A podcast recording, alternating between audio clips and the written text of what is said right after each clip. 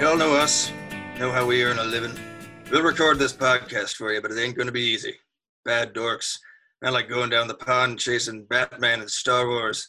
These dorks swallow you whole. Little shaking, little tenderizing, and down you go. And we gotta do it quick.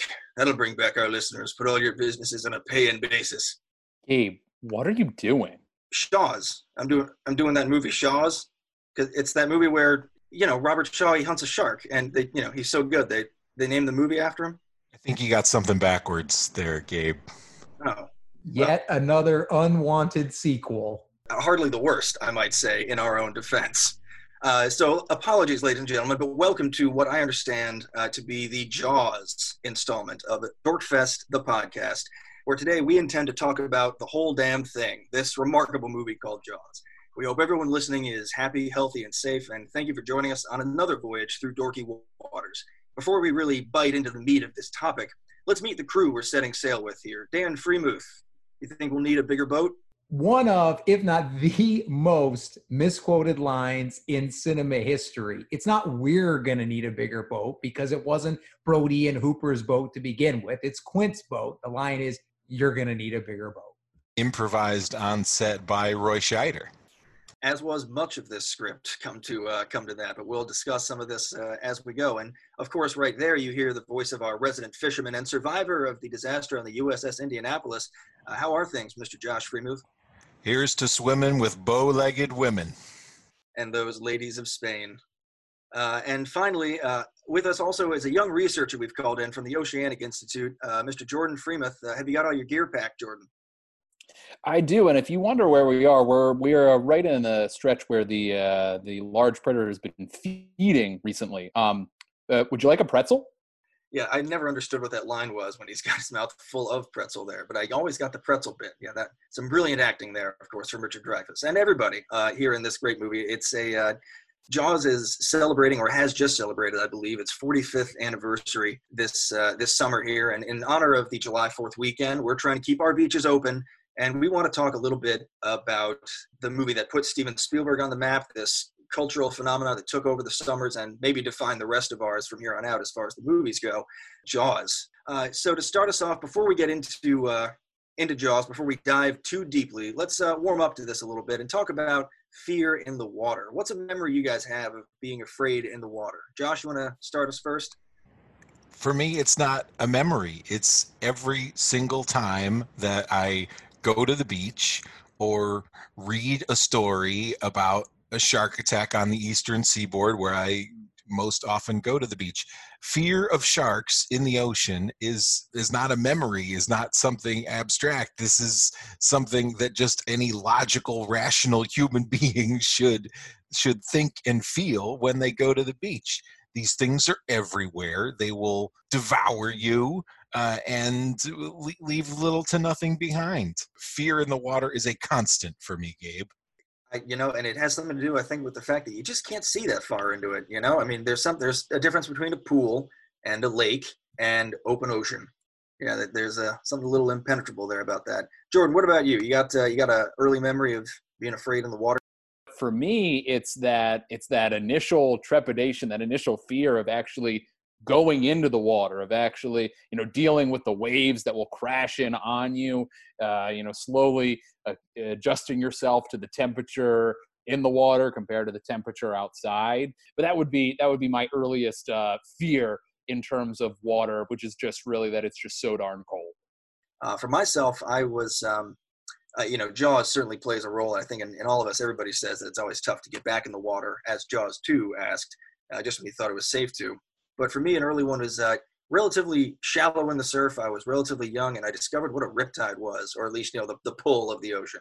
It was explained to me what a riptide was. I wasn't out that far. But um, yeah, the, uh, the fact that I was desperately trying to swim into the beach there you know my little seven or eight year old self and the water kept moving me away that was uh, you know just the natural power out there that was uh, that was an uncertain moment for me dan you want to take us home you got any memory of, uh, of fear in the water Yeah, you know, I don't have any personal fear, water associated fear memories. Uh, I mean, I think, yeah, I echo all the sentiments about the trepidation once you get out into the water and, and being unable to see to the bottom of the ocean that you know you're not quite sure what else is out there with you. I wouldn't say that's so much shark related, but I definitely know that going on the eastern seaboard, as Josh pointed out, you start to get out in the ocean, and every once in a while, the lifeguards have to call the swimmers or those who have gotten on like paddle boards. They start getting out there a little deeper, and I see those folks out there, and you can't help but harken back, at least visually, to a few moments in this film we're talking about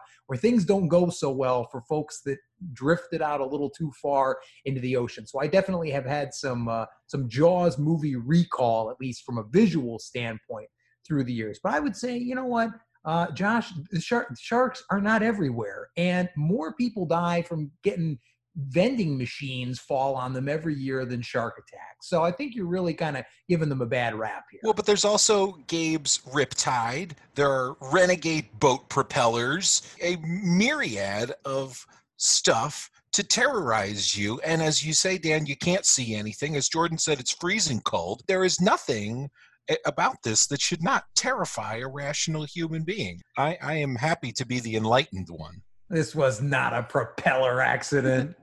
Uh, before we move on to our, and I'm glad Dan started to go down this route because I've been asked by my sister, a lifelong caretaker of the earth and all its many creatures, to before we get into our one point question here, dealing with the star of our show, Jaws himself, itself, herself, the shark. I was asked to clarify a couple of factoids she pulled from the World Wildlife Organization that all deal with the relatively low number of human deaths versus, uh, or let's say shark caused human deaths versus human caused shark deaths. Dan spoke to the rarity of shark attacks. Uh, his statistic was that you're more likely to get a vending machine falling on you. Claire's here is that you're more likely to be struck by lightning. It could be too that uh, there are greater odds even than of uh, Dan winning another Dorkfest podcast. So it, these are um, never tell me the odds. yes, but how many people actively uh, will, will, fight through traffic to go stand in a lightning storm, Gabe? This is my point. Look, we're going to have those beaches full, Josh. Don't worry. I just want to make sure that people know what they're what they're wading into out there. You know, um, she wants me to note also that the uh, majority of sharks, in fact, eat uh, fish or invertebrates like squid or some clams, even. I don't know how that works, but I'm sure she'll explain it to me at some point. Maybe she'll leave a comment. And though Jaws is famously a great white, not all sharks are big with the sharp teeth. Some sharks are as small as eight inches. She mentions the deep water dogfish for you biology, you marine biology fans out there. And some sharks uh, have teeth they don't even use for feeding. And she personally notes that if you're scared of the 40 foot long whale shark, they're filter feeders. That's why they're called a whale shark. They are not interested in eating people. They're just kind of gentle giants out there. And folks, I promise that's the most educational Dorkfest the podcast will ever get. You will never hear a less educational hive of scum and villainy buzzing with dorky bits. And to that, to our one point question, let's get into the serious dorky business. What are the best shark scenes in Jaws? Jordan, I want to I want to uh, give you the rudder first. I want to give you the give you the helm.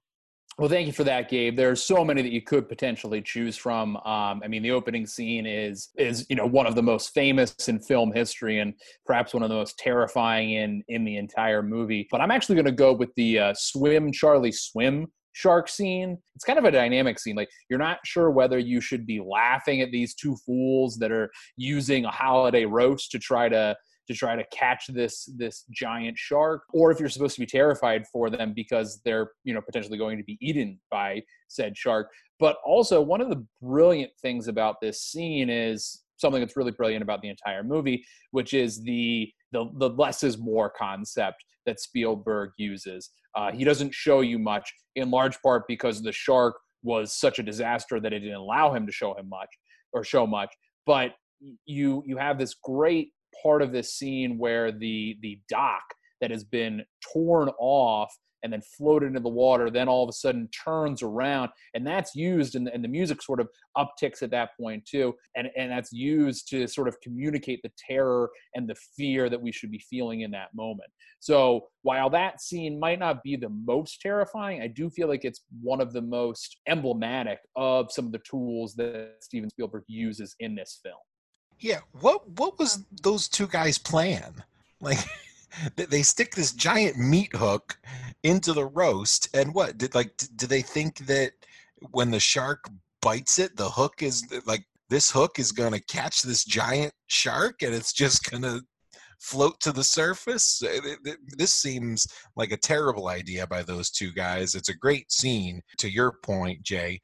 To, to, to me, boy, swim, Charlie, swim.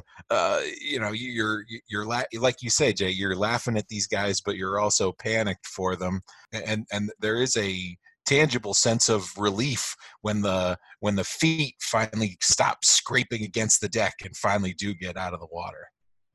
Josh, I think you've put more thought into this idea than those guys did, but I think that's also the point. You know, they, they just don't know what they're messing with here. It's just another way of proving how formidable this uh, this shark is. He's outwitting the local idiots. You know, already they're trying they're putting a roast on a hook and pier fishing, and yeah, that clearly uh, doesn't go terribly well for him that that is a great scene and i think john williams score which we'll talk about plenty i think really amplifies that scene as well and jordan makes the great point about the the dock spinning back that terrifying creaky sound as the dock pivots 180 and then comes back and then all of a sudden the terror really starts to set in. I can't say what is the best shark scene in jaws because I don't know that you can narrow that down to any one scene, but I'm going to go back. Ain't getting the point. Well, I'm going to do my darndest. You just wait and see. I'm going back to the very beginning, the the opening scene. I mean, terror sets in in the opening three minutes of this movie. These innocent kids, they're out, you know, having a couple of drinks. They decide to go for a you know a late night drunken skinny dip, and all of a sudden things pivot on a dime here really quickly. And as Chrissy is getting dragged across, trying to clasp to this this buoy out in the middle of the ocean. I mean, those shrieks are palpable. They are real. The, the making of this scene, she was basically on a harness and being dragged in one direction and then dragged back in the other direction. And she did not know which direction she was going to be dragged in at any given time. So it's a very real terror that sets in. She is screaming and yelling her brains out. Meanwhile, that that poor fella, he's passed out drunk on the beach, so you know he's not going to be of any help. She's yelling and screaming, and we as an audience know there's no help in sight. Whatever has got her, whatever you know is looming right now it's just her and it and clearly she cannot defend against it at all the music escalates. She's yelling and screaming. She comes closer to the camera, and then all of a sudden, just underwater, and the music gives out, and we're left in silence. And now we're left to wonder, wow, okay, what in the world is going on here? And it basically sets this terror peak right from the very beginning. And I give this movie a ton of credit because as scary as that scene is, they don't let their foot off the gas. There are several other really terrifying, different but still terrifying shark moments as this movie goes along. But Spielberg sets the stage right in the opening five minutes and does it brilliantly. That's uh, that scene has always stuck with me, Dan. I mean, because it, it is such an uncompromising opening to that movie. It lets you know immediately what it is you're in for, and everything after that is different. I mean, you know, you start off with all with these underwater shots and the credits and John Williams score as you mentioned, and and already you're starting to make the link between that score and the shark and yeah, when she strikes and and we're locked in with her there out there with poor Chrissy, and it's yeah, it's horrifying. And every shot after that of the water is loaded. Everything is dangerous. You know, uh, not long after Brody finds what's happening, there's a shot of him standing on the pier looking at a team of swimmers in a, at a swim uh, lesson, out guided by a boat. And it's you know, it's it should be a simple, unremarkable thing. And you know, he's seen the remains, I think, at this point, and he knows what those the waters, what's in the water with those kids um, every shot after that of the water takes on greater importance. I think that's a great scene to bring up. Josh, what about you? Have you got a, uh, a scene in mind? Calling out Dan for not having one in particular. He just sort of so. What what have you got? I'm curious. The one for me is the is the sort of extended scene starting with you're going to need a bigger boat and ending with the first barrel and the chase afterwards. Um, the first time that we get to see the shark in its glory, in its terror. It, it, goes from Brody's line where he's talking about chumming and he's ticked off that he has to do the chumming and that all Hooper has to do is manage to take the boat slow ahead and the audience has a little chuckle and that's when the shark pops out and and it's that like laugh into a scream uh, and then Brody is just frozen in terror, and all he can do is is manage to spit out, "You're going to need a bigger boat." I always thought that line had had a bit to do with like passing the buck, like like Brody is so scared is like I am not the guy to deal with this. You you were going to need the bigger boat so that you can deal with this shark.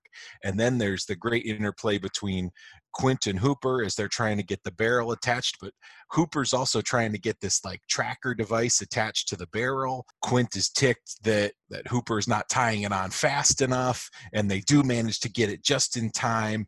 Uh, but you're but you're still getting uh, shots of the shark kind of circling the boat uh, and then when it gets harpooned and starts to chase away and hooper's trying to run it down but then the shark outruns it and then you have hooper standing out on the on the sort of crow's nest and he's you know swaying back and forth with the boat as the sun is setting behind him. I just think that whole scene you know maybe like 12 minutes or so it's almost like a brilliant short film like it's it it really tells a story from start to finish with some humor some laughter plenty of terror uh, chases involved john williams um, great shark chase theme is is in here and that sounds great so that that's the that's the scene that i always think of as that this is the apex moment for the shark and I think that's great too because it's also sort of like I've always interpreted that as a bit of a unifying moment for Quint, Brody, and Hooper because you know up until this point we've seen them bickering back and forth a lot, and there's that great interplay between Quint and Hooper where Hooper says it, it's a, it's a 20 footer, and then Quint says 25, three tons on him, and it's and I've always seen it as like Quint says that more in awe than more more so than like trying to one up Hooper. It's this moment when they all sort of very much realize the the catastrophe that they are in together.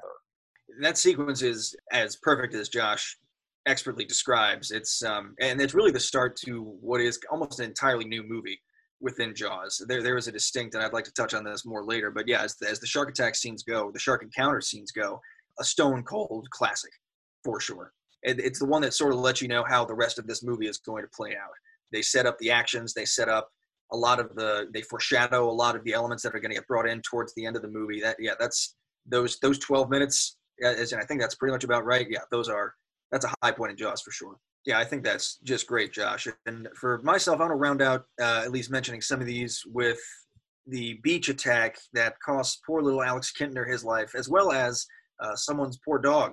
This is the next big attack of uh, of the shark. You know, we we've got the body and there's some alarm going about it, but nobody quite knows what's going on yet. And th- this is again just a really unforgiving scene, and it's great because of the way it builds tension. You know, only you're you're seeing this mostly from Brody's point of view, and again, everything is charged. Every shot of the water, everything, every scream of you know delight or joy from a kid is suspect. And Spielberg builds in a couple of these little red herrings. He's got uh, some old footy in a in a swim cap who's swimming nearby that looks sort of like a shark fin. He's got uh, a shrieking girlfriend who's being you know put on her boyfriend's shoulders as he swims up uh, beneath her, and then finally there's one last sort of trick up there, and that's then the dog goes, and that's the quiet one.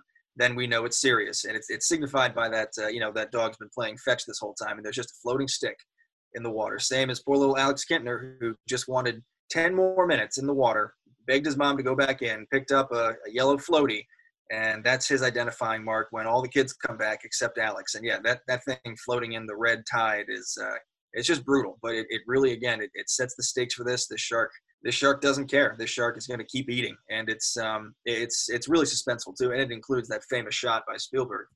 Yeah, Gabe, you're referring to the the push pull shot where when the attack finally comes on Alex Kintner and the raft gets overturned it's that shot where we zoom the camera in the same shot we zoom exclusively in on brody while the background becomes further further away. So we are now focused exclusively now on chief brody. And even before that some really dynamic editing and directing work by spielberg where they used passers by to sort of cut in front of brody and that allows us to change our perspective. So a beachgoer passes in front of Brody, and now we shift to the ocean view, and then another person passes by, and that allows us to cut back to Brody. Just really a beautifully executed work there by Spielberg.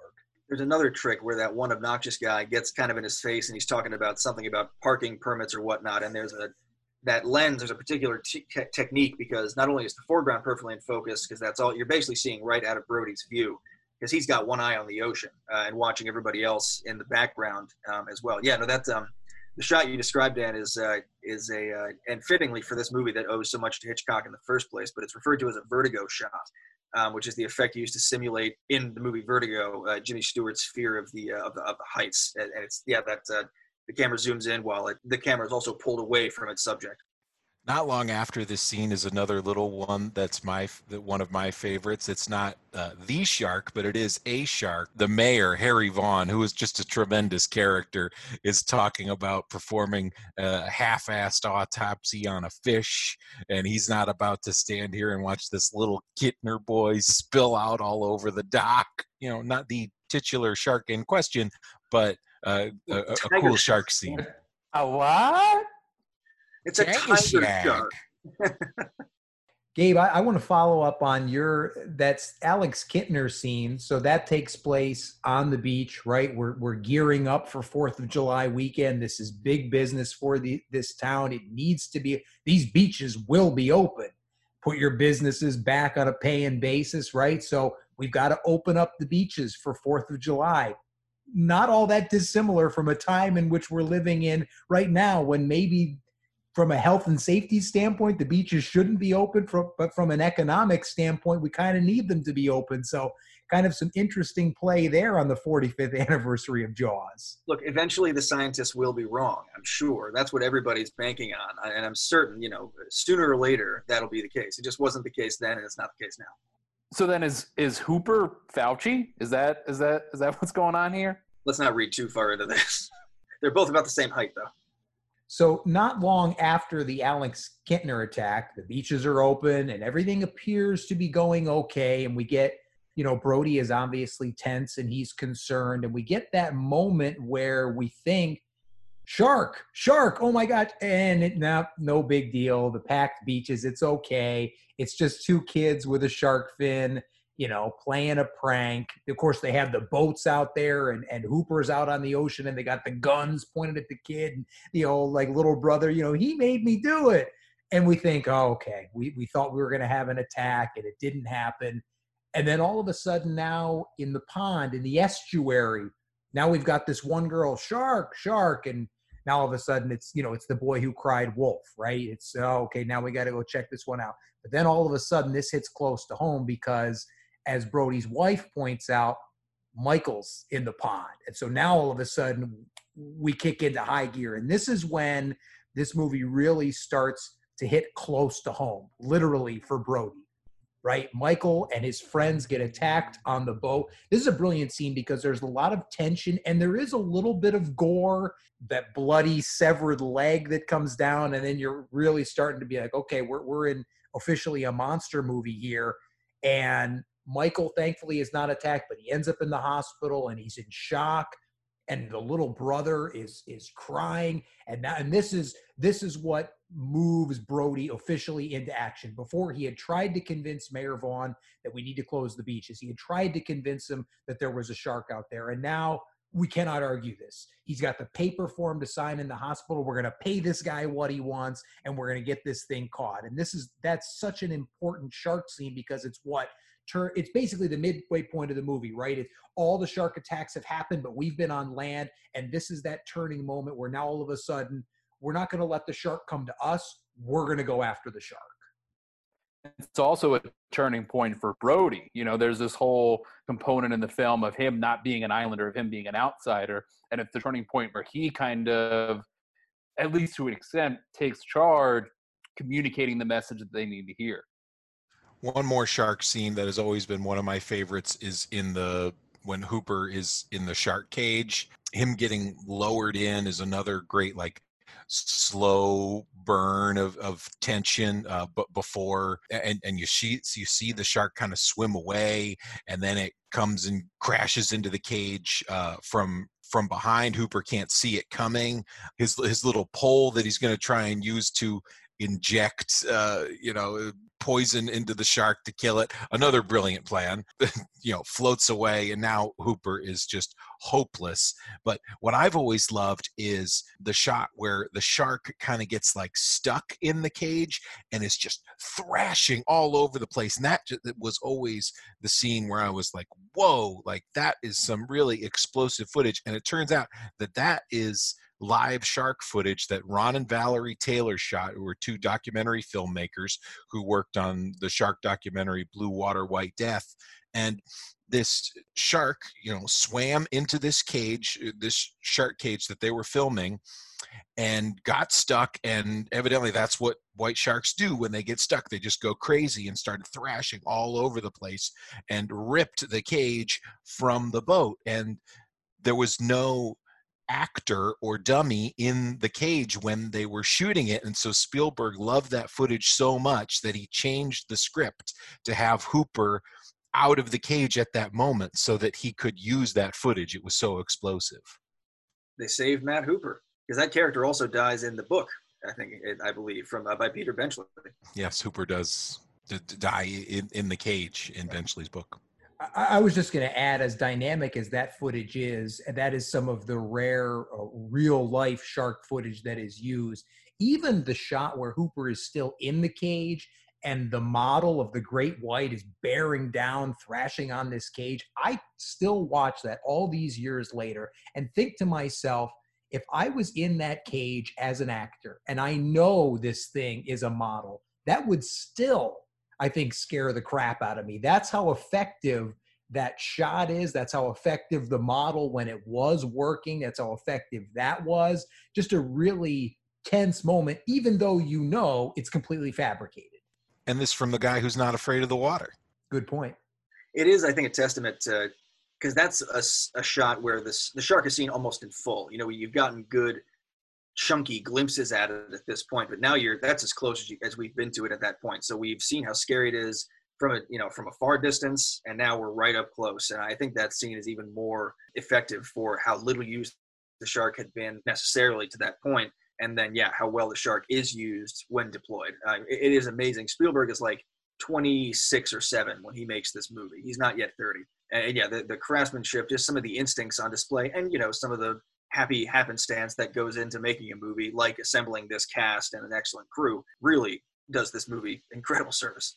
Gabe, I like that you bring up the effectiveness of actually seeing the shark because that to me brings up two other scenes that I think are really effective shark scenes. Um, one, which we'll kind of dub the "show me the way to go home" scene, because you know, in terms of like the effectiveness of seeing the shark, it's it's really the moment where like the shark becomes the monster. And that scene where Quint, Hooper, and Brody are sitting in the ship and they're enjoying a drink and they're they're showing off different scars and trying to one up one another. That's the moment when, for me, this goes away from being a shark movie and goes kind of towards being a horror movie. Because at this moment, this is when the shark or the monster begins chasing them. And that requires a certain level of suspension of disbelief. That is not something that an actual shark would do. An actual shark would not chase a ship, it wouldn't have any reason to. But in this case, it's it's not a shark. It's not any old shark. It's Jaws. It's the monster. Um, so I think that's just a really interesting moment in terms of you know the different sort of scares that go along with that. And then the other one that i think we have to talk about is the quint versus the shark scene which is of course the scene at the end quint's death which you know quint's such a such, such an interesting character because he's in many ways he has he has a myriad of unsympathetic qualities. Even though you adore him you you he's incredibly amusing and and there's something very attractive about him in a sense even though he is a immoral character in a lot of ways. But that death scene at the end is just so he, it's so innocent. It's so sympathetic. He looks terrified, as he should, and as anyone would in that moment. Um, I think that that final scene, going from you know Quint battling with the shark, and then finally Brody defeating the shark, that's another magnificent scene as well. Quint's death is uh, is particularly striking, especially in the wake of the Indianapolis speech, when you realize that he's basically dying, facing his greatest unresolved fear. And it's the thing that's been chasing him since then. Yeah. Absolutely, yeah. It, it's um, it, it is sad, and, and he's you know, he, effectively he's just gone, and it's pretty. It, those are tough stakes for Roy Scheider at that point too, for for Chief Brody, because that Hooper's gone to his mind at that point. He's out there alone facing the shark. I love that like jubilant laugh that Brody provides after actually, you know, blowing up the shark. It's it's this like combination of on one hand like yes, I did it and on the other hand like I can't believe that actually worked. I feel like it's just emblematic of how we are all feeling. That the, the, tension that releases in that moment is symbolized by that that jubilant laughter. That's spot on. Uh, I, I, think that's a great moment because yeah, it is exactly that. That's their. That's what allows the whole audience to release their tension at that moment. The shark's gone. You know, Brody hit it. It's exactly what he wanted to do, and it is equal parts. That's such a great way to describe it. Yes, I did it, and holy crap, I can't believe that worked. That that is it is such a great moment of joy. And yeah, then the rest of the movie just gets to float along by on some really lilty John Williams. I mean, it, it's wonderful. Dorks, a fine showing as always. Uh, here, you know, analyzing these from within our own individual quarantine shark cages. For our first uh, point, I want to give this one uh, to Jordan, uh, particularly if, if, we had a good a lot of uh, analysis going on here, but particularly for the notion that I think sums up the entirety of all these shark attack scenes, that Jaws is a monster, not a shark. Just to assuage my sister too there. So I think yeah, I thank you for that. She'll feel better that this is not a true shark, but some sort of aberration of nature. But I think that is the that's the way to think about it. It's um, and that is the the moment at which the transformation finally happens. They're even stuck in kind of their own haunted house at that point. You know, they've taken they're still on an island. It's just a boat. The whole thing has shrunk to a far smaller scale, and it's uh, that effective for it. So one point to Jordan for starting off this category. Thank you much. All right, uh, moving on to our second point question. We, we've brought up uh, all the performances in Jaws are, are wonderful. Spielberg's always had a knack for getting wonderful, either naturalistic or you know sort of contextually appropriate performances out of his actors. There's a whole bunch of delightful ones, but three in particular, uh, the main characters we're going to talk about here and have mentioned very much already are Chief Brody, Matt Hooper, and Quint, uh, played respectively Roy Scheider, Richard Dreyfuss, and uh, as you might have heard from earlier, the incredible Robert Shaw. So we want to talk a little bit about these guys and specifically why these guys. These are sort of the, the people who find themselves not through destiny, not through any sort of prophecy or anything like that, looking at you, Jaws 4. These are the three people that just sort of came together, that were called together in a way to take care of this thing. It, in the end of the day, it had to be them. And why is it they work so well together? Why Brody? Why Hooper? Why Quint? Why the three of them? And why does it work so well at the end of the day? And Josh, I want to point this to you first. Show us the way to go home. Well, I think one of the reasons that it works so well is the adversarial relationship between the actors Richard Dreyfuss and Robert Shaw. Uh, in in all of the literature and interviews and behind the scenes and making ofs, you can find story after story after story of Robert Shaw just giving it to Richard Dreyfuss every single moment of filming, just making Richard Dreyfuss's life a living hell as Quint was trying to do with Hooper. Quint does not respect Hooper. Quint does not believe that that Hooper's scientific knowledge has any particular bearing on catching and killing the shark. He doesn't believe that he's physically capable of doing it now some of these stories uh, from filming are pretty humorous like shaw daring hooper to to match push-ups with him um, also shaw daring uh, dreyfuss to climb to the top of the crow's nest of the orca and jump off with and he kept daring him saying like i'll give you $500 if you do it. Now I, I, you, you're, you're such a wuss you won't do it. I'll give you a thousand dollars if you do it. And eventually spielberg jumped in and said he's not allowed to do this. I need him to be alive to finish the movie. So that that tension played out perfectly with the tension between hooper and Quint. They are, as Jordan mentioned earlier, they are almost always trying to outmatch and one up the other. And then in those rare instances where they're not, where they are actually working together or committer, commiserating over like shark related injuries, it's such a relief to us, the audience, that okay, finally these guys are getting along. And then of course that deteriorates once again. But those that relationship between those two characters is my favorite in in this triad. And I think that it would have really been hard to replicate that with any two other actors. I think part of what makes these three guys work so well, first of all, just from a production standpoint, this is perfect casting. It's rare that you see three main characters in a film cast so expertly, all three of them you get three main leads, two may be a hit, and the one you may be like, well, why didn't they get so and so? Or maybe they could have gone in this direction. And I say that with none of these three guys are anywhere near my favorite actors of all time. I mean, Robert Shaw has been in a handful of movies that we've enjoyed. You know, Roy Scheider's been in a couple of movies that we've enjoyed. Ditto for Richard Dreyfuss, but we're not talking about Harrison Ford or Kevin Costner in baseball movies here. These are just guys that came together that were cast for this movie, and the casting was absolutely perfect. Now, from a storytelling standpoint, what I think makes it work so well is we've all heard the phrase being the third wheel, right? You go on a date, the two of you are supposed to be there because you're going on the date, but the third person is not supposed to be there. They're the third wheel. And what works in this triad is that there are different pairings at different times. Hooper and Brody can kind of get together because they believe in the science, and we think the scientific approach is going to be, you know, the way to go here. And Quint's kind of on an island because he's going to be, you know, Captain Ahab in this scenario. But then also Hooper and Quint can kind of pair off because they're accustomed to being on the water and, and hunting big fish and they are very comfortable at sea and that's not at all you know chief brody's realm. And then sometimes it feels like chief brody ironically being a chief has to you know play good cop bad cop between these two guys and sort of police the relationship. So i think it creates this dynamic where two can kind of pair off leaving the other one but those pairings can really alternate as the movie goes along and it creates some really interesting dynamics between the characters until that Indianapolis moment and the show me the way to go home moment when it feels like they finally have come together. It started a little bit the first revelation of the shark where it's almost like there's a very real chance we're not going to catch and kill this thing to begin with, but we sure as heck are not going to do it if we don't put our differences aside. Then they have to actually execute, but their plans of execution are all a little bit different.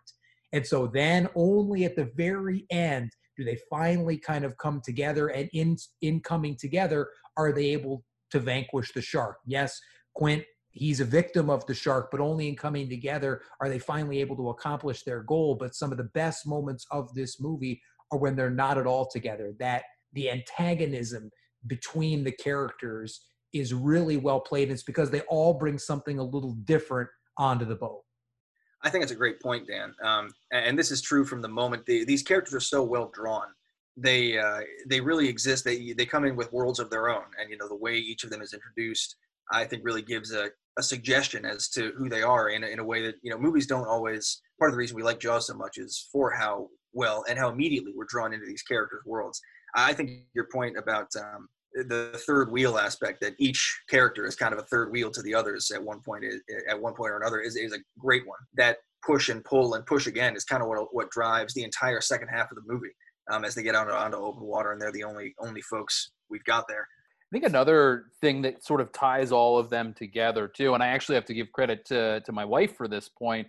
Uh, as we were rewatching it the other day, she she made this point that you know Brody, Quint, and Hooper are all passionate but about different things. You have Quint being passionate about hunting or about fishing, about being out on the water, and sort of a, like living my own life, not not having people tell me what I'm going to do. Hooper is very passionate about the scientific realm of, of uh, you know, passionate about oceanography and passionate almost to the point of arrogance and of thinking that he's smarter than everybody else. Of you know, wealthy college boys not not knowing enough to admit when they're wrong. And then Brody, you know, you have him being passionate about protection, about protecting his family, but then also protecting the citizens of Amity.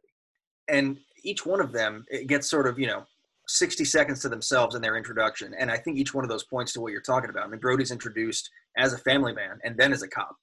Uh, you know, you kind of don't know what he's doing until he back until he gets into his truck and it says, you know, Amity Police, and, and he's and he off he goes there. Yeah, that's it. That's his world. Hooper is a fish out of water from the moment he steps onto the pier, and that big guy is there to greet him. Uh, you know, he's unable to sort of blend with the locals. He's not an islander. Neither is Brody. That's another sort of relationship there, uh, as Dan would mention. And yeah, and Quint is has that great literal nails on chalkboard uh, intro that we um, that I think somebody quoted at the start of that. I don't know. I don't know whose whose misquote that was, but, but that too lets you know exactly where Quint is. You know, he, he's to the point. He's got, and then even sort of arguably Quint's secondary introduction when we get to his his dockside shack, and there's just nothing but shark and other aquatic fossils around there. There's even one mounted to the orca, which itself is you know one of the few natural predators of sharks and especially great whites out in the ocean. I mean, they, there's all these little pieces, um, and they're brought to wonderful life by all three of the actors. And Dan's right; it's it's perfect casting.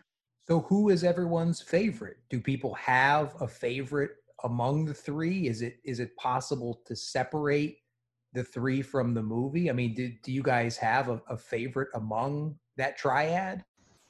My favorite's definitely Quint. It, my I am just glued to the screen every time Robert Shaw it, it is on there, and uh, the way he delivers the dialogue. I'm I'm, I'm thinking of one scene where it like it, it, kind of at the start of the orca segment of that second half of the movie where Quint's got the fishing pole and he's kind of directing Hooper which way to go and he just just looks back and with such disdain Hooper you idiot starboard ain't you watching it? Oh it's just just this electrifying line reading and it, I think Quint is probably my favorite just because of how electric Shaw is.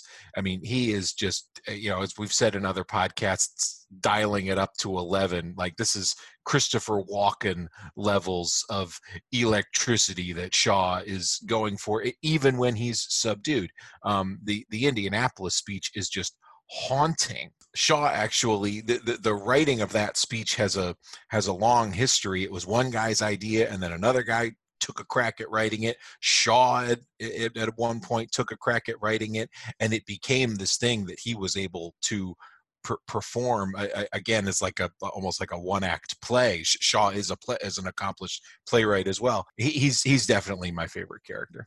Isn't the story with that scene as well that Robert Shaw uh, had a huge drinking problem and was was drunk, if not working on getting there throughout most of this movie, but particularly in that scene. And the, the version of the story that I've heard is that the final cut in the movie is actually two different takes. One take is Robert Shaw absolutely ripped as he's doing that scene. And they did it, and Spielberg was like, You got to sober up. We need to do this again. He came back did the scene again sober and the final product is some sort of mix between the two. And the only way you can tell which version is i guess if you look close enough you can see which one his pupils are dilated the most to tell which one is the drunk shaw version and which one is the sober shaw version. But i, I think it speaks volumes because it's clearly a seamless performance in the end. A little too much uh, drinking to each other's legs i guess but I, I, think you know, Josh, to your point, Quint's definitely got a lot of the great lines in this film. Perhaps none better than when he sees the anti-shark cage as they're getting ready to ship out, and he says to says to Hooper, "You go in the cage. Cage goes in the water. Sharks in the water. Ah, shark." But for me, I think Hooper might actually be my favorite of the three for a similar reason. I feel like he's got some especially nice, snarky lines. Perhaps none better than the line to the mayor when he says, I think that I'm familiar with the fact that you're going to ignore this particular problem until it swims up and bites you on the ass. That that sort of snarkiness and, and arrogance is is a really central component of the character um, and to me is something that you find at times endearing and at times a little annoying you know he's not an entirely likable character but for me that's actually one of the things that makes me enjoy the performance that much more that snark is there right from the start with Hooper. They're all gonna die. Talking about the uh, the the clowns o- overloading the boat. Harbor one of them are going to get out of the harbor alive. Isn't that the line? Yeah. I, I think it's so interesting that you guys went in those two directions because my initial thought was Brody's my favorite. And I think so. You ask three of us, and we all give three completely different answers, which tells you just how how you know perfect these three characters are and these performances are. For me and Brody, he's the one that I can relate to right? He's the fish out of water. If it were me, that would be me. I would be the fish out of water. I don't know how to catch a shark. I don't want to chum that stuff. I wouldn't know, you know, one end of a boat from the other once, you know, we got out onto the water. I would be terrified. Uh, when when Quint tells my wife, "Don't worry, we're just out here, you know, catching a couple of stripers. We'll be right in, no problem." And then he smashes the radio later on, I would be saying, yeah, you're certifiable. Like, what in the world is going on out here? And then to be able to have that victory moment with Brody, the, the sort of everyman at the end, as Jordan, you pointed out, his harebrained scheme somehow came together and you get that, that joyful exclamation at the end. That's, I've always taken to him, I think, just because he seems to me like the relatable sort of everyman in, in the movie it's kind of like a boy band, you know. There's everybody's got their favorite, but but that's also exactly how these characters are are set up. You know, you've sort of got the you know, it, it's tough to just pigeonhole them. You know, uh, Roy Scheider is absolutely meant to be the the sort of accessible common man, everyman character on this, and and I'll you know traditionally he should be the hero, and I think that's what makes Brody interesting is you know yes he is the guy gunning the shark down at first, but he is also openly and honestly out of his element um, a lot of this movie. He does, you know, he's reading books about sharks. He's trying to catch up. He's trying to do the work, but he's got one concern, and it's everybody's safety. You know, and even Hooper has sort of he's got uh, you know, he's on the phone. He's denying some trip to Australia because he's like, no, I've got a great white up here. You know, everybody's sort of got. So, and Quint, of course, just seems to like killing sharks, and uh, maybe has a bit of a vendetta against them. One wonders why. But no, that's great that each of you guys have your favorite. And I think this is a great analysis of of these characters. It's worth noting. Um, we we Dan opened this by talking about the perfect casting implement, you know, shown here in Jaws, and and uh, I just want to mention some people also considered for the main roles before they cast our, our respective three.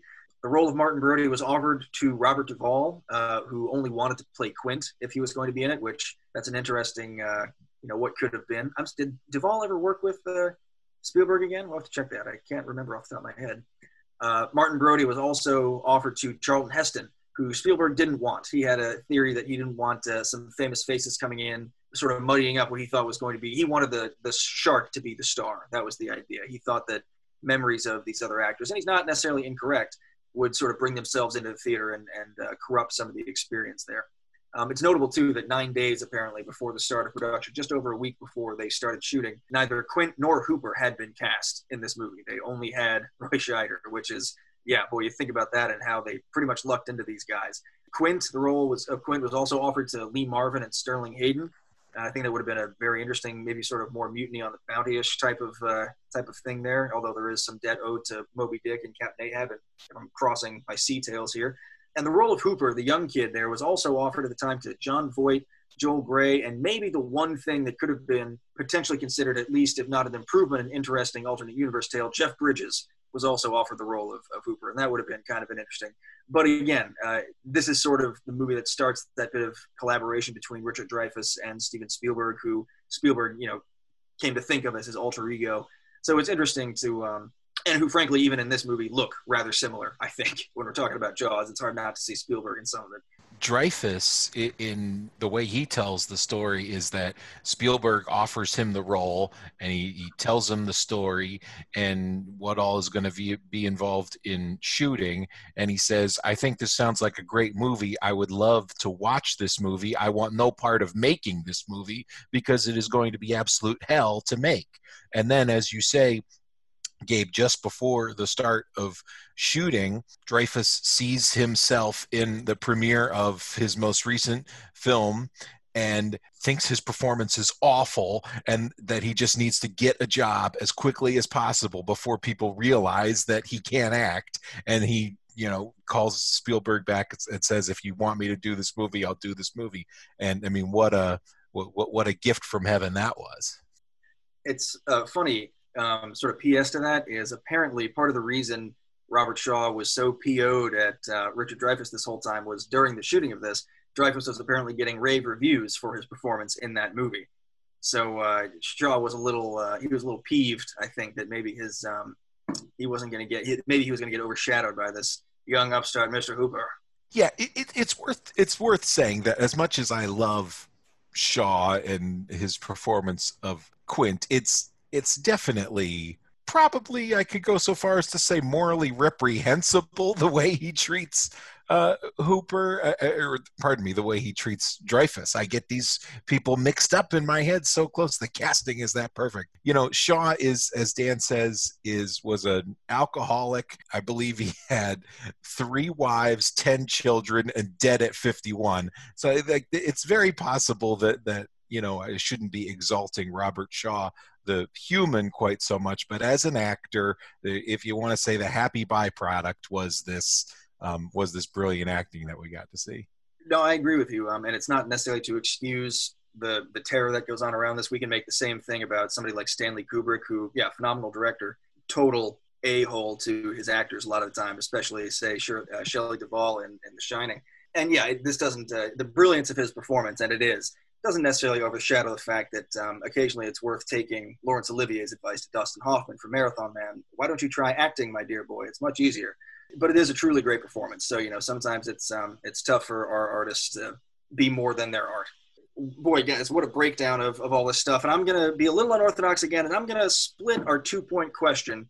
I'm going to give a point each to Josh and Dan, uh, just for I, I think some some good analysis here for Josh for his breakdown of of the onset relationship between a couple of our favorite actors and Dan for his for his perfect casting, nail on the head, uh, and the analysis of the third wheel, uh, leaving I believe everybody standing at one point each going into our third round question. Dan, I'll give you my point if you climb to the top of the orca and jump off. Where do you think I'm calling in from right now? Well, didn't we smash the radio? Well, we've come to our three point question, which means we're going to stop letting the shark chase us out to sea and we're going to start leading him back in toward land. And we're going to talk a little bit about what is Jaws' legacy. Uh, we, we've talked a lot about this movie and its various pieces, but we've called out previous uh, dorky things on other podcasts for being less than the sum of their parts. And Jaws is a movie that absolutely exceeds the sum of its parts. Everything comes together to make something uh, that has stayed with us and, and rippled through all kinds of industries and, and all kinds of the culture to stick around and still be kind of a living legend. So, Dan, let's start with you. If we're talking about Jaws' legacy, what are we talking about? I think if you're talking about the legacy of Jaws, I think you're talking about the greatest movie that has been made over the past 50 years. I want to say that it's the greatest movie ever made. I'm just not certain that I can put it ahead of Casablanca but I cannot think of another movie that has been made in the past 50 years that is better than this movie. We've already talked about how it is perfectly cast. It is perfectly directed by Steven Spielberg. And Gabe, as you pointed out, this is a young Steven Spielberg. This is not, I've been in the industry for 20 or 30 years and I make Saving Private Ryan Steven Spielberg. It is because of this movie that Steven Spielberg is given the opportunities to do so many of the things down the road that he does. We have barely touched on John Williams. Now, we had an entire podcast basically dedicated to him, so I don't feel too badly about not name dropping John Williams more than we have tonight. But his score for this movie is damn near perfect. Yes, the main Jaws theme gets a ton of publicity and deservedly so, but there are so many other great themes and so many other great musical moments. It was listed as the sixth best uh, original film score by AFI when they released their top 25 film scores a number of years ago. I just think everything about this movie is perfect. It's perfectly cast, it's perfectly shot, it sounds perfect. And this was at a time in 1975 when summer blockbusters did not exist. The summertime was a time to dump movies that you thought weren't going to be all that popular, that didn't quite have the hype that the big blockbusters, the Academy Awards seeking films were going to have. And this movie changed everything. This was before Star Wars had the summer blockbuster aspect. In fact, Star Wars was really the next one, but Jaws came first. And so as it relates to its legacy, I think its legacy is very simple. I think it's the greatest movie that has been made in the past 50 years of movie making. That's a really, really hot take. And but not not one that you know not one that's indefensible. And Dan, I think you did I think you did a great job of defending it. You know, I think too what's interesting when you think about that is how this film succeeded in spite of itself and in spite of the the its monster, the shark, that for the vast majority of the film didn't even work. And and you know sort of speaks to the brilliance of Spielberg Spielberg in that sense of how he could make the movie as frightening as it was without necessarily having the thing right there that was supposed to be scaring all of us. And that for me speaks to another part of its legacy, which is how it communicates and how it informs monster movies and horror movies after this point. You know, this this movie, you know, serves in, to a certain extent as a blueprint for monster movies. Alien, which came out after this, was was very much pitched as Jaws in space. And when you watch that movie, it is very much, you know, very similar in that sense. But also something that we brought it up earlier is the the less is more horror concept that that really permeates throughout this entire film and how you're terrified as much by what you don't see um, and in fact terrified more by what you don't see than what you actually see. I talked at the beginning of the podcast about that scene with you know charlie swimming away from the floating piece of dock that's that's coming towards him. But you also have you know even the scene that i talked about earlier with the the shark you know attacking the boat you don't see the shark actually doing that. You see the interior of the boat being attacked from one side to the next to the next to the next. Gabe i think it was you that talked earlier about the alex kintner attack and you don't see alex kintner getting eaten. You don't see that. You see the raft floating onto the shore. You see before that the the stick that Pipit the dog couldn't could, that was left unfetched and what you have there is just that wonderful array, array of horror that is not shown. These are great points you guys are making especially if we're since we're talking legacy jordan your point that it that jaws sets a blueprint for storytelling not just as dan pointed out that it sets sort of a blueprint for hollywood as a model. Yeah that, that jaws basically invents the idea of the summer blockbuster. Um, it's sort of the first rung on the ladder toward the pg-13 rating um, and yeah, Jordan, as you point out, Alien is a is a perfect example. Pitched as Jaws in space, just like Speed was Die Hard on a bus. You know, I mean, this is these movies become touchstones for other and you know occasionally also beloved movies, and sometimes not. But either way, they change things. And Jaws absolutely has done that, especially as you say with the it's uh, it's notable too, Jordan, as you say that Jaws sort of points the way forward, especially given something of the debt that it owes to the movies before. You know, we mentioned Alfred Hitchcock and Spielberg himself has referenced stuff like Godzilla and Ray Harryhausen effects movies, and it was, uh, and I think even something like Enemy of the People is referenced when he was when he was crafting the screenplay with Carl Gottlieb, the screenwriter, or the second one, the one that's credited alongside Peter Benchley. And yeah, it manages to weave all these things together from the past to sort of become something that points the way toward the future in multiple ways. Great point, gentlemen. Josh, you want to balance out our ballast? Yeah, I, I will, and I'll, I'll go sort of outside the realm of film and into the, the realm of kind of public health and safety that Dan was mentioning earlier. It's certainly a timely legacy of Jaws to be that sort of warning about not doing something that you would ordinarily do because there is this public health hazard. I can't count the number of Jaws memes and tweets that I've seen over the last three months about people opening up establishments that maybe shouldn't be open or may would certainly pose a greater risk than they normally would have because of the pandemic. That is that that's the second quarter of the Jaws movie is should we open the beaches? Should we not open the beaches? Okay, we've closed them, but now we're going to change the cause of death to a boating accident. And then we're going to close them down again after we have an attack, but then we're going to open them up again when we think we caught the tiger shark. And then we're finally going to close them down for good after the big 4th of July, the big cataclysmic events that, you know, you had warnings and you could have listened to them, but you didn't. And it's not that they were doing something that they you know that that is inherently dangerous. Going to the beach on the 4th of July is something that we all do from you know at one point in our life. For all of my personal trepidation you, are very infrequently terrorized by a killer shark but that is of course what happens here. Um, and it's just a timely uh, way that jaws legacy dovetails into our current life right now and I think just to piggyback off of that and talking about Jaws and the pop culture aspect of it, I think it goes back to our warm up question the idea of being afraid to go in the water. That was a huge issue on the heels of the release of this movie. And I think 45 years later continues to be. I also think part of the legacy is is there any more recognizable association between the Jaws theme and the idea of if not specifically an impending shark attack, at the bare minimum, impending doom and danger. That simple theme is so associated with that that I I would argue people who have never even seen the movie, they've never watched even five minutes of it.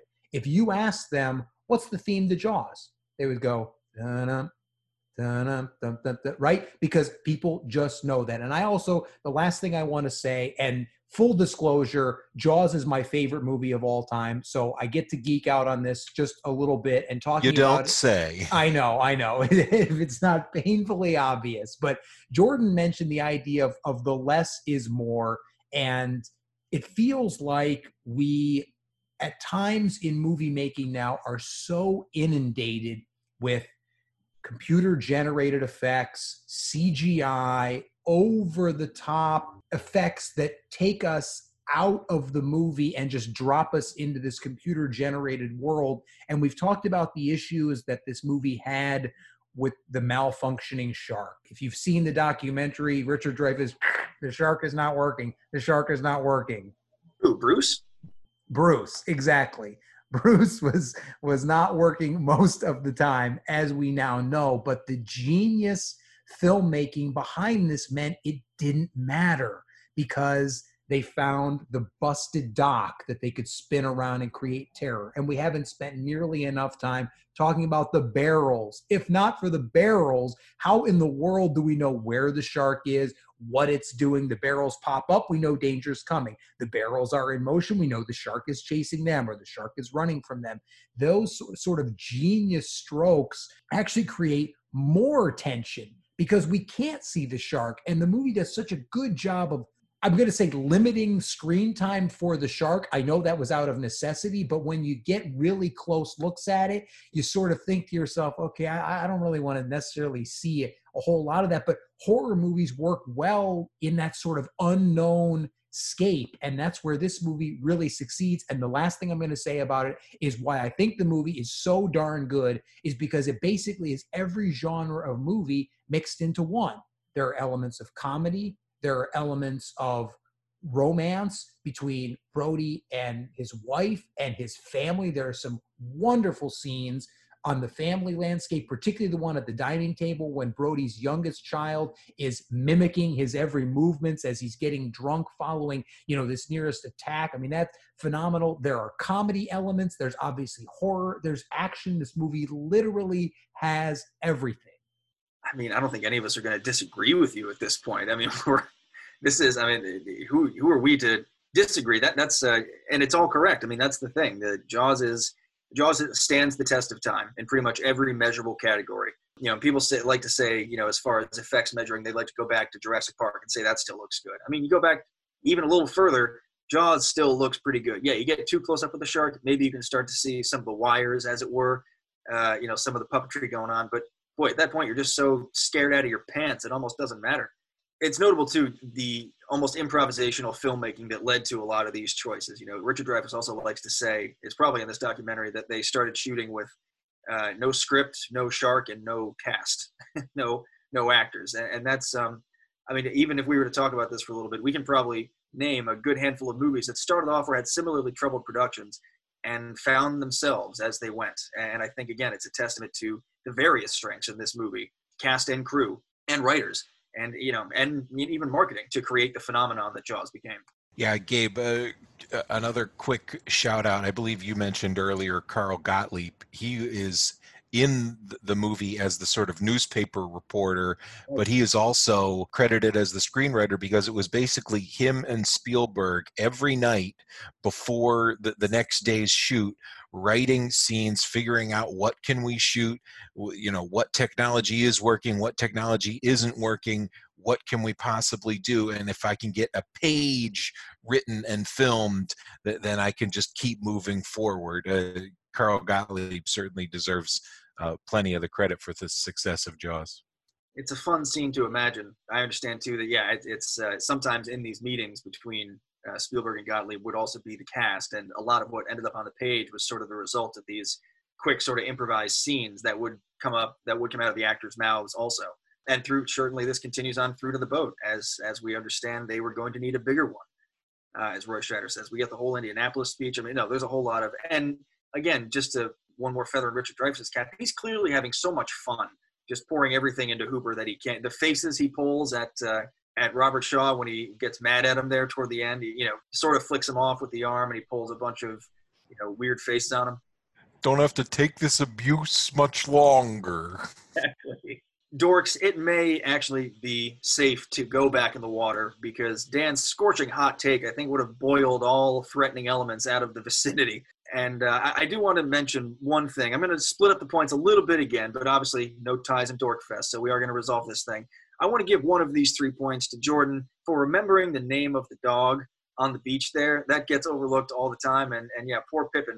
Alex Kintner gets all the attention, and rightfully so. And his mother should be mad and, and slap Brody around a little bit. But where is, you know, justice for Pipit? A quick point to Jordan there. The other two, call me a softy, but I, I think he's thoroughly earned it. They got to go to Dan, and Dan will be crowned the winner of his favorite movie, Dorkfest, the podcast. Uh, how can I not give it to him? How has he not earned it thoroughly after just laying his whole life down on the line for calling this movie the best ever made, asterisk Casablanca? I appreciate that, Gabe. I, I really do. It felt like if I could not worm my way to victory in this Dorkfest podcast, then it was unlikely I was ever going to achieve victory anywhere else. And it, it actually it makes sense. You know, Dorkfest, as you know, means friendship. We got to start printing that somewhere as our as one of our taglines. We got to get that on a T-shirt. okay. Just when he thought it was safe to go back to the That's a money maker for sure. Guys, again, it, always wonderful to speak with you all, and always wonderful to to get some dorkiness, frothing the water in there as we as we travel around Martha's Vineyard. And thank you for all of our listeners again for joining us on another installment of Dorkfest, the podcast. We appreciate you tuning in every time, and, please rate, review, subscribe. Please continue to lend us your ears on whatever platform you enjoy your podcasts, and follow us on Instagram at Dorkfest underscore podcast. Farewell and adieu to you fair Spanish ladies and gentlemen out there, and see you next time on Dorkfest, the podcast. Martin, it's all psychological. If you yell barracuda, everybody says, huh? What? You yell shark. We've got a panic on our hands on the 4th of July. Show me the way to go home. I'm tired and I want to go to bed. I had a little drink about an hour ago. And it's gone right to my head. Bum, bum, Wherever I may roam.